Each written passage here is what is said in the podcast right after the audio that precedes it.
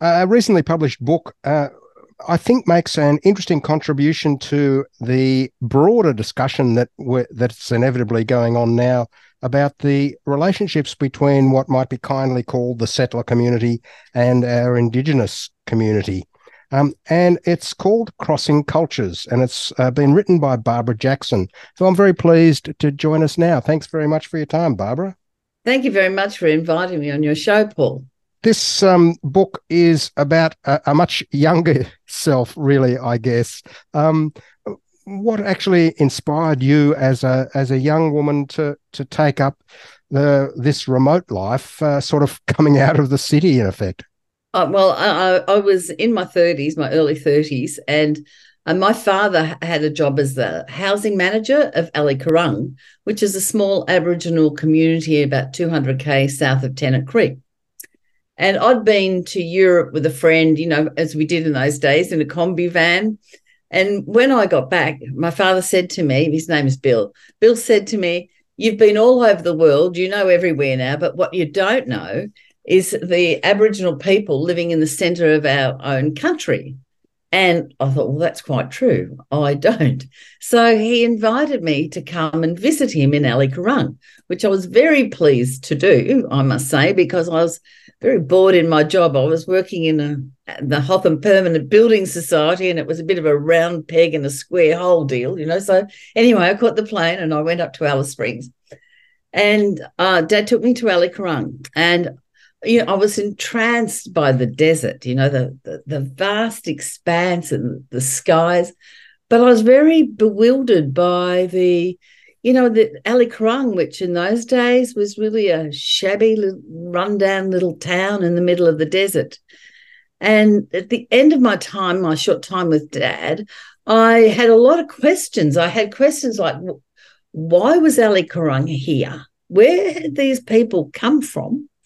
Um, why didn't they speak English? And then, very sadly, um, in that short time I was in Ali three local people died, and it was just awful. So at the end of my holiday, I thought, well, I really have to just give away my Melbourne city life. I've got to come and live in the Northern Territory. I want to find out more about Aboriginal communities and I want to see if there's anything I can do. So on my last day in Alice Springs, I went to the Commonwealth Employment Service, which you might remember, the famous CES of those days. And um, there was a job for a health service administrator in Papunya. So I applied for it, and lo and behold, I got it. So that's how I, I went to Papunya, that first community through the the your career out there, I guess, um, and as you describe in the book, you went through a series of administrative roles in different sorts of kind of starting off in the health area, but going through um, various other sorts of administrative roles. Uh, how how was that kind of uh, role seen in the local community, like a white person basically coming in from the city to uh, do their administration? How was that seen? Well, I had a couple more. The, the, the two other roles that I had that I talk about.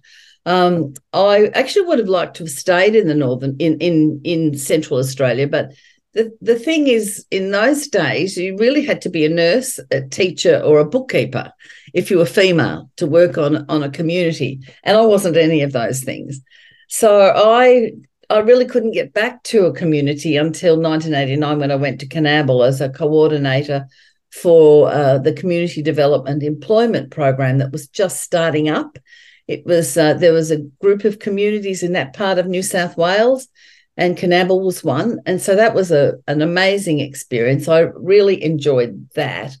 And then that only lasted two years because um, that was my two year contract. And then I went overseas and worked in Cambodia. and I came back and I thought about working in an Aboriginal community again. And by this stage, of course, I'd gained more experience and more, more work skills. So I applied for a position as a council clerk. I was the first council clerk for the Yarralin community. So I was in, I, I stayed there for a couple of years too. So getting back to the point of your question about like white outsiders coming into communities, Um, I mean, I can't speak for the Aboriginal people, but I can I can only speak for myself and what I, I saw and I learned in the time. I mean, I was I, I really did enjoy each of the communities, and we had some really great outcomes. But I saw that it was a particularly in the Northern Territory was a bit of a revolving door. White people came in, they had to start from square one, had to learn who the people were, had to learn the community, had to learn the job, had to learn how to work with the government. And that would be the Northern Territory government and the federal government in the Northern Territory in those days. And, and then, then you could get some things done. And then basically we all left. So it was like this revolving doors. The whites came in, they worked, and then they left. And some people uh, didn't really adapt, so that the revolving door just went a bit faster. And I think you could probably say that is still happening to today.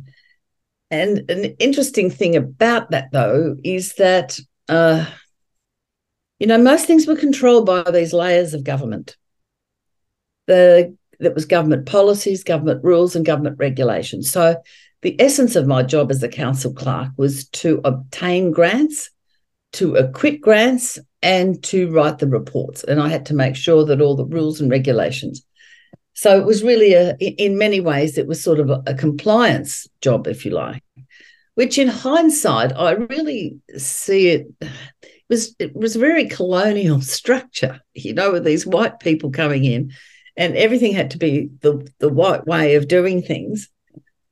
And the, the other part of that is, is that although there was the government was heavily involved in compliance, it really wasn't very uh, active in strengthening communities. And for me, going to a remote community like Yarralin, there was no mentoring, there was no cross cultural advice at all, and neither did any government officers advise me and the council about how to do things. So you, uh, we were all we all had to wing it. I must say. And, and if I recall correctly, um, you, you, talk about the people uh, being seen as as one of three M's. I think it is. Oh, yes. Mercenaries, missionaries, or madmen. that was very common in. I, I don't know if it still is today, but that really you could almost categorize everybody like that. And I think I was, I saw myself as, um, I mean, I didn't really see myself as a missionary, but I was in that vein of doing good. And I, and people say, oh, she's a do goody, you know, but I actually thought it was quite nice to do good rather than to go, to do bad. And I suppose I was also a misfit from the city. You know, I actually loved being out in the bush. But yeah, that was that was very um there were a lot of mer- there were a lot of mercenaries out there too. I can tell you. Mm. Um, which leads me a little bit to to the way you've chosen to structure the book, which is uh, full of these interesting anecdotes from your experience. But then you sort of, if that's the right kind of term, leaven the whole process with um, kind of historical data, which in many cases you say you found out after you, you actually were involved in the in the job. That's absolutely right, Paul. When I started to write these stories, it was because I've been in a writing group for about a decade. And I'd written quite a lot of stories and I was starting to feel more confident writing. So I started writing about my experiences in Aboriginal communities. And I had I had never told anybody these stories before until I started to write them in this writing group. And one of those reasons is because um, the context of these communities and places was so unknown to the people that I knew in cities. They couldn't make hide nor hair of it. And I could see their, uh, you know, their eyes rolling with boredom. So I stopped telling my stories for that reason, but also for because some of the experiences I was very reluctant to talk about because I didn't want to trigger any negative stereotyping. So I basically didn't tell my stories until I was writing in this writing group. And then I discovered my writing colleagues loved hearing my stories. They were really interested about the um, Aboriginal communities because most of them had never been to a community. They also really enjoyed hearing about the places that I worked because some people hadn't been to the Central Desert. They certain nobody had ever been to Coonamble in New South Wales, and no one had been to Yarralin up in the top end of the Northern Territory. So that was really interesting for them. And so were the experiences I had, you know, the stories that I tell of what happened, etc., in my book. And I I really didn't, you know, these were this is part of our Australian history and I didn't want it to be lost. What happened was is that I I didn't understand things that I was writing about, and it was Papunya, for example. Why had that Papunya settlement been made in the first place? So I discovered it was because there'd been a ration point in Haast's Bluff, and then the water um, was unpotable, so they moved it to Papunya, and then I learned that's why all the different language groups were all lumped in together. So there, that was all missing. So I had to do the research to find that out. And of course, when you read a book, you find it just goes back and back to when the first settlers arrived. And in Coonamble, I'm a Victorian, so what do we know about New South Wales history? You know, we struggle to know any, anything much of our own history. So I had to do the same sort of research because I didn't even know that the Wailwan people were the traditional custodians. I found that out when I started doing my research, and fortunately, the Coonamble Shire has done has done some really good work of, of building the past. So that was very helpful. And then I read a book by an historian called Heather Goodall, who gave me a lot of information.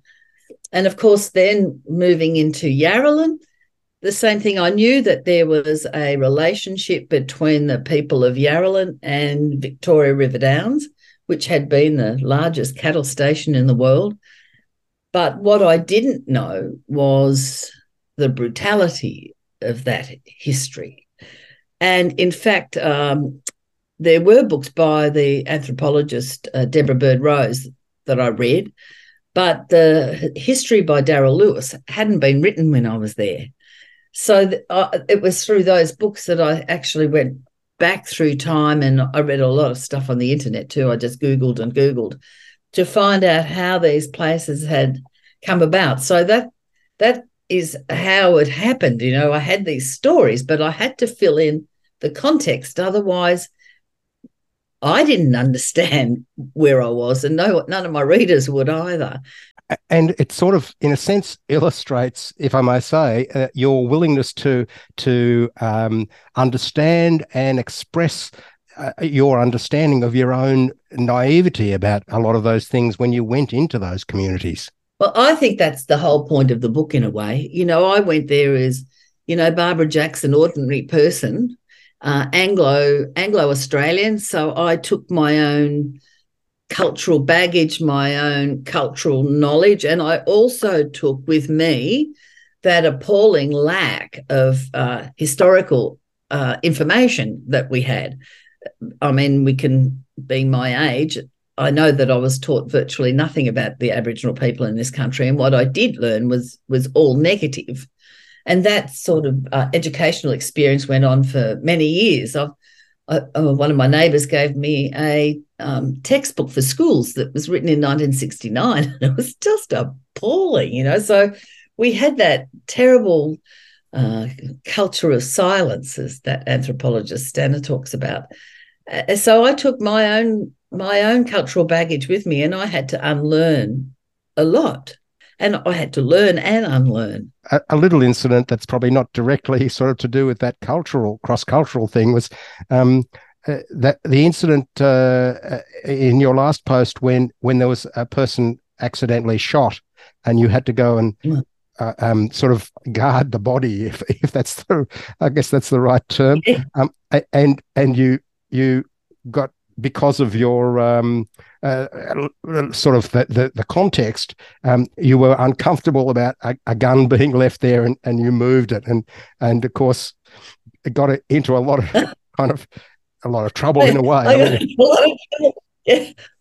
That, that, that, I really hadn't watched enough of our own cultural crime movies, I think, because I couldn't stand seeing that that rifle lying next to this poor man who was dead. And I moved. It was such a peaceful scene, Paul, under those paperbark trees. It was it was very strange. But yes, that was my that was a big introduction to working in in Yarralin. That was in my first in my first few weeks that that that happened. Yes, and then to to be in that community during that process of grieving, it was it was terrible. And that poor little boy, yeah. So it was a that's a sad story. Mm. Um, um, and I, I, will come back to that, but I also want to touch on um, the, your experience with the CDEP, uh, Community Development mm. Employment Program, which you were involved uh, in in its early phases. Um, and frankly, it's a program which which uh, to in much of our media has not had a good reputation. But your experience of it, as you describe, was whilst patchy, was quite positive in a lot of ways. Oh, it, it, was indeed, Paul. I mean, we were the, as I said, um, I was in Coonamble for the first of the, CDEP, the Community Development Employment projects that were happening at that stage in 1989 in in, in and they was they were set up with a few foundational um, requirements. One was that the town, the Aboriginal community, had to want the CDEP in their town it had to have an Aboriginal board of management, and it had to be run democratically. So they, they were the, the, the three things that pinned the foundations of the of a successful CDEP. So in my first few weeks in Coonamble, my Aboriginal counterpart, Gail and I, our job was to find out whether the town really did want it, the, the Aboriginal community. So we went on, it was a wonderful experience for me. We visited every Aboriginal household in Coonamble to tell them about the CDEP and to ask whether anybody would be interested in joining the CDEP. And that actually became an informal census where we found out that there were 480 or 434 Aboriginal people in that town at that time. But even Gail herself thought that there were probably only about 300. So that had always been sort of undocumented. Anyway, we had our first meeting for the CDEP and it was very well attended. And on that very first day, 30 people signed up. And then within a very short period of time, we we had 84 participants, which was the maximum amount allowed for our CDEP. Our employment opportunities really came from the Coonamble Shire Council. So we did a lot of work with, you know, clearing out culverts, um, mowing the grass for that was too long, you know, fire hazard. Uh, we um, did gardening. We uh, pruned trees. We looked up. We maintained the cemetery, and then we also did work for St Vincent de Paul clients. We sort of took over for Vinnie's where home care left off. So we did the heavy work for the older folk. We did the heavy gardening, the heavy mowing. We helped them clean out sheds, take stuff to the dump, those sorts of things. So we had plenty of um, opportunities for for engaging our people in work, and I think the thing was is that you know with the CDEP, those people were working for their unemployment benefits. They were working. It was called colloquially uh, working for the dole. So they worked twelve hours a week officially for for their dole money, but in actual fact, they loved working on the CDEP and many of them would actually work up to 20 hours a week because they just like to come and work with their mates. So it was it was a very successful CDEP and the whole town responded. And so attitudes in the white community changed. Relationships got better between the, the Aboriginal and non-Aboriginal people. I mean, it was really a, a, a win-win-win. But I think that the secret of it was is that it was run, it it was for Aboriginal people. The CDEPs had been set up specifically for Aboriginal people. So they had something that was theirs.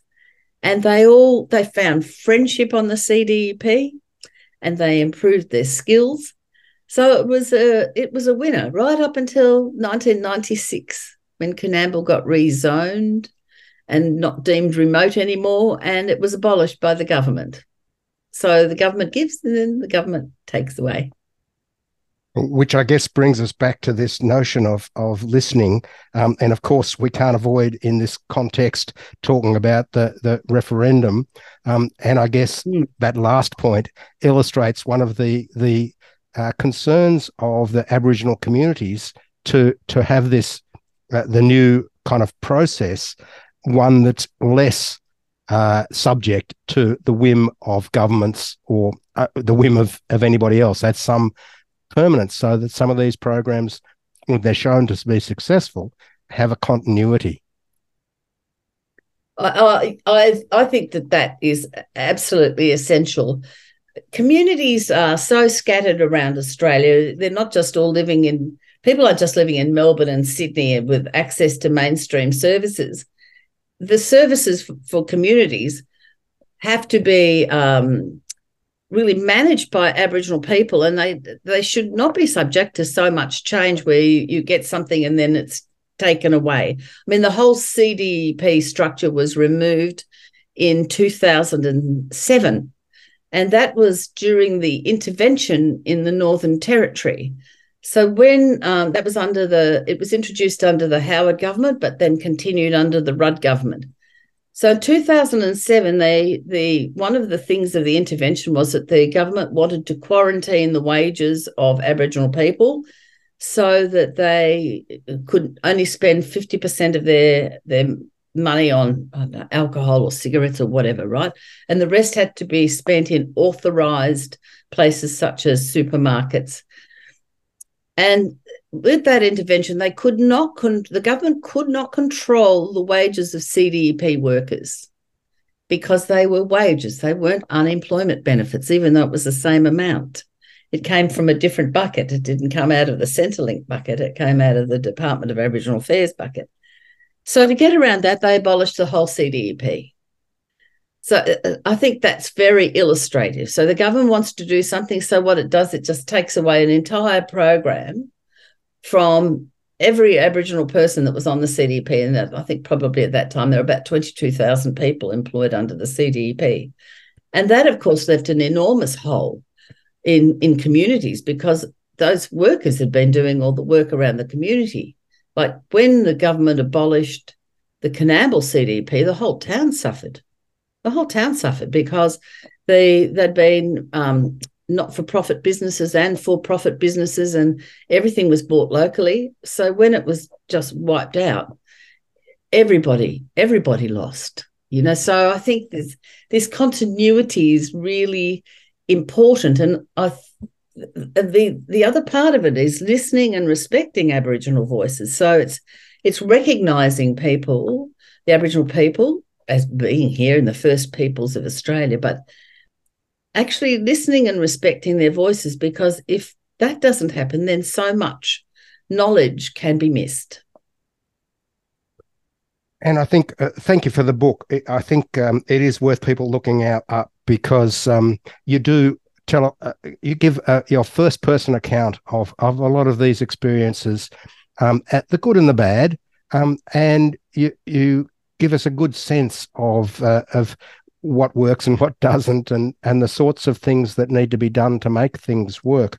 Um, so uh, I, I, think that uh, yeah, it, it, I think it's a good contribution, and I think um, I guess particularly as I said before, at, in this context, it, it, makes a particularly useful um, contribution that uh, I, I, think should, people should welcome.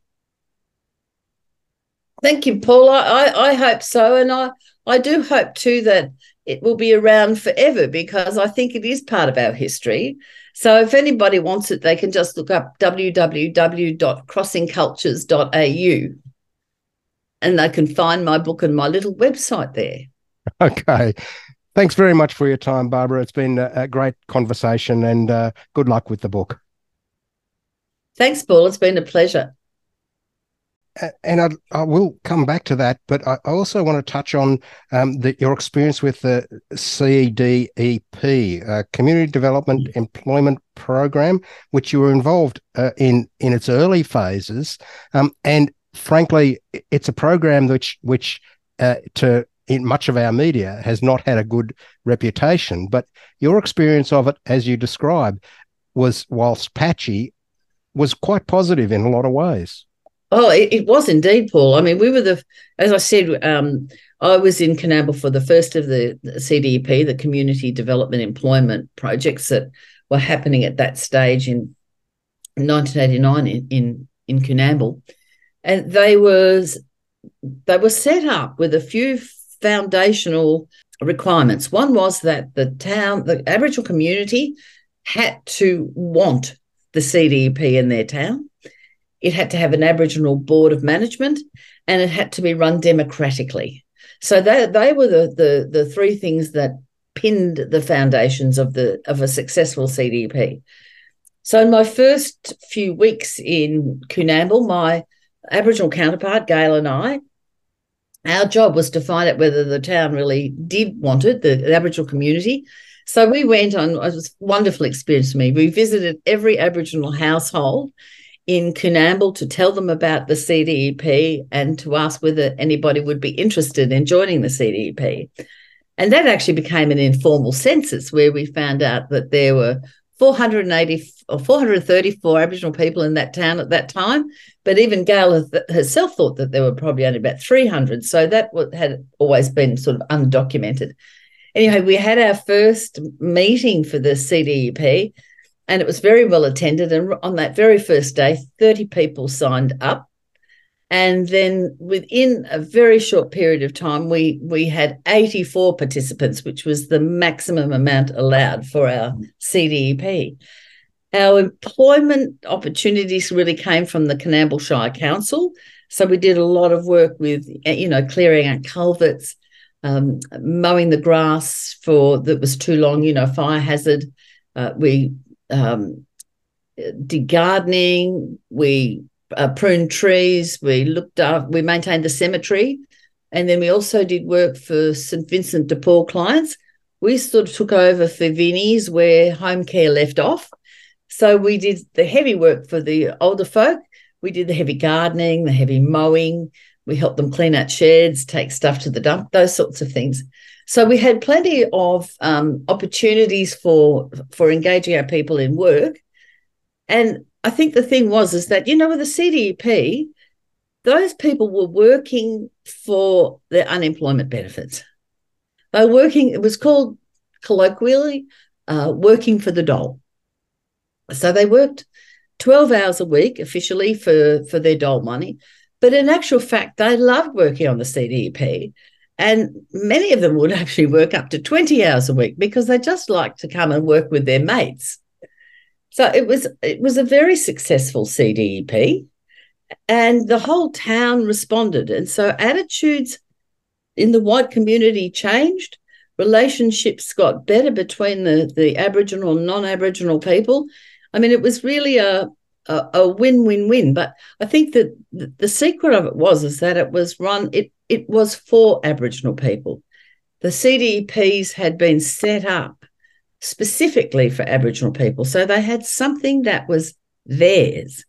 And they all they found friendship on the CDP, and they improved their skills. So it was a it was a winner right up until 1996 when Coonamble got rezoned and not deemed remote anymore and it was abolished by the government. So the government gives and then the government takes away which I guess brings us back to this notion of of listening. Um, and of course, we can't avoid in this context talking about the the referendum. Um, and I guess mm. that last point illustrates one of the the uh, concerns of the Aboriginal communities to to have this uh, the new kind of process, one that's less uh, subject to the whim of governments or uh, the whim of, of anybody else. That's some permanence, so that some of these programs, when they're shown to be successful, have a continuity. I think that that is absolutely essential. Communities are so scattered around Australia. They're not just all living in, people are just living in Melbourne and Sydney with access to mainstream services. The services for communities have to be um, really managed by Aboriginal people, and they they should not be subject to so much change where you, you get something and then it's taken away. I mean, the whole CDP structure was removed in 2007. And that was during the intervention in the Northern Territory. So when um, that was under the, it was introduced under the Howard government, but then continued under the Rudd government. So in 2007, they the one of the things of the intervention was that the government wanted to quarantine the wages of Aboriginal people so that they could only spend 50% of their their money on know, alcohol or cigarettes or whatever, right? And the rest had to be spent in authorized places such as supermarkets. And with that intervention, they could not, con- the government could not control the wages of CDEP workers because they were wages. They weren't unemployment benefits, even though it was the same amount. It came from a different bucket. It didn't come out of the Centrelink bucket. It came out of the Department of Aboriginal Affairs bucket. So to get around that, they abolished the whole CDEP. So uh, uh, I think that's very illustrative. So the government wants to do something. So what it does, it just takes away an entire program from every Aboriginal person that was on the CDP, And I think probably at that time there were about 22,000 people employed under the CDP. And that, of course, left an enormous hole in, in communities because those workers had been doing all the work around the community. Like when the government abolished the Coonamble CDP, the whole town suffered. The whole town suffered because they they'd been um, not for profit businesses and for profit businesses, and everything was bought locally. So when it was just wiped out, everybody everybody lost. You know, so I think this this continuity is really important, and I the the other part of it is listening and respecting Aboriginal voices. So it's it's recognizing people, the Aboriginal people, as being here in the first peoples of Australia, but actually listening and respecting their voices because if that doesn't happen, then so much knowledge can be missed. Thank you for the book. I think um, it is worth people looking out up because um, you do tell uh, you give uh, your first person account of of a lot of these experiences, um, at the good and the bad, um, and you you give us a good sense of uh, of what works and what doesn't, and and the sorts of things that need to be done to make things work. Thank you, Paul. I I, I hope so, and I I do hope too that it will be around forever because I think it is part of our history. So if anybody wants it, they can just look up www.crossingcultures.au and they can find my book and my little website there. Okay. Thanks very much for your time, Barbara. It's been a, great conversation and uh, good luck with the book. Thanks, Paul. It's been a pleasure.